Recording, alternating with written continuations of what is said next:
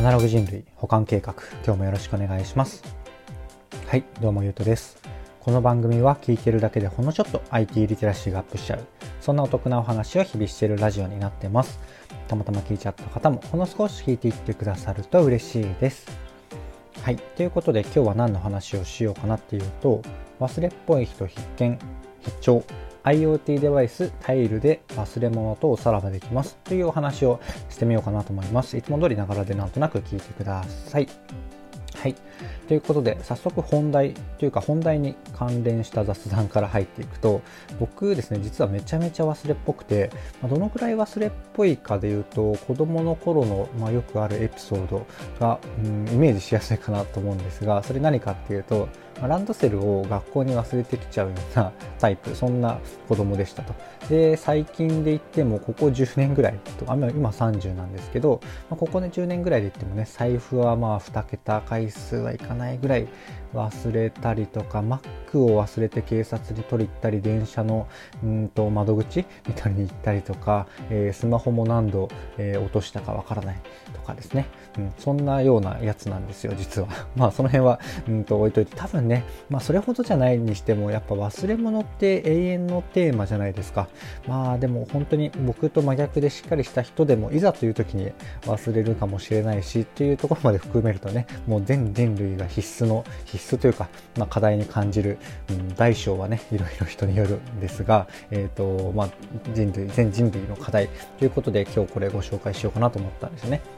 で、今回ご紹介するのが IoT デバイス、いわゆる IoT でネットと、えー、物がつながることでこう忘れ物を減らせるよっていうものなんですよね。で、名前がタイルメイト。僕のは過去2020みたいなものがついてるんですけど、価格がまためっちゃ安くですね。どのくらいだと思いますか ?IoT で、まあ、画面とか特になくて3センチ、5センチ ×5 センチぐらいの大きさなのかな？まあ、3センチぐらいかな？の四方の大きさで、うんと、僕は鍵のケース、キーケースに、キーケースってこう何個も鍵をつけることができるじゃないですか。その一つをもうそのタイルっていう、まあ、チップ的な厚さ1センチ未満ぐらいで 3×3 の正方形みたいなものなんですけど、それを、うんと、キーケースにつけてるんですよね。で、えっ、ー、と、値段が結局いくらかっていうと、2000円ぐらいなんですよ。2000円ぐらいで、えー、IoT デバイスができて、えーと、スマホと連動してスマホから、えー、そのタイルがなタイルをつけたキーケースがなくなった時にスマホからポチッポチって押すとブーブーって鳴らすことができるんですよね、まあ、もちろんそこの場に、まあ、部屋とかでなくしたとかじゃなければブーブー鳴らしたところで、えー、見つからないじゃ見つからないんですけど、まあでもどっかで鳴ってるので、誰かが気づいたりとか、もしパクってたりしてもめっちゃ鳴ってるんで、えー、警察に届けようかなとか、えー、思い直すきっかけとかになるっていう、そんな感じのものですね。で、今回は別に、うんと、そんな深くこれをご紹介せずとも、まあ、すごい基本的な IoT なので皆さん、え、ー、と、イメージ湧きやすいかなと思うんですが、え、ー、と、ここのタイルでですね、僕が一番印象に残ったこと、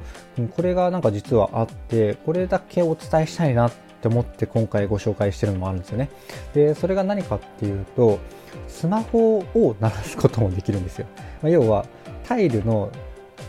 うんと、デバイス、まあ、四角い物体があって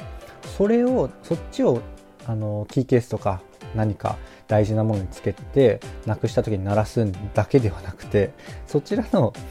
タイルっていう物体からボタンをポチって押すと今度はあのスマホが鳴るんですよね。なのでこれスマホなくさないようにも使えるっていうのが僕がめっちゃ感動したところなんですよね、まあ、考えてみれば当たり前で別に難しいことではない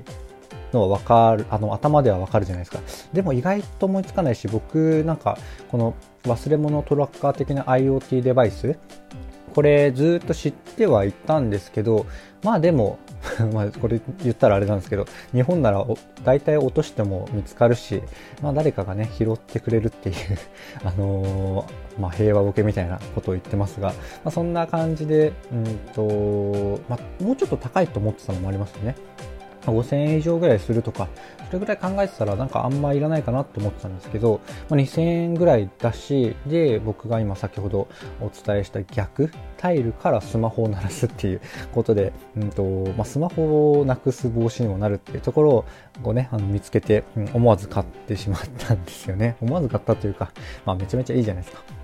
うん、なのでこれがちょっとお伝えできたので今回はこれぐらいでメインのお話は終わりなんですが忘れ物の話をしてしてしまうと、まあ、僕がどんどんちゃんとしてないことが、うん、バレてしまうのであんまり、えーと、話したくないというか、まあ、もっと別の機会に話そうかなと思うのでこれぐらいにして今回終わろうかな。5分も話したのでこれぐらいで終わります。ちょっとねお伝えしたいところがうんこの IoT デバイスの紹介というよりは最後のというか後半を伝えした、まあ、逆の方向のところが意外だ意外性だし僕が実は気づいてなかったところなのでちょっと説明欄とかタイトルはちょっと変えてですねそちらを押すように書いてみようかなと思いますはいこんな感じで僕の配信では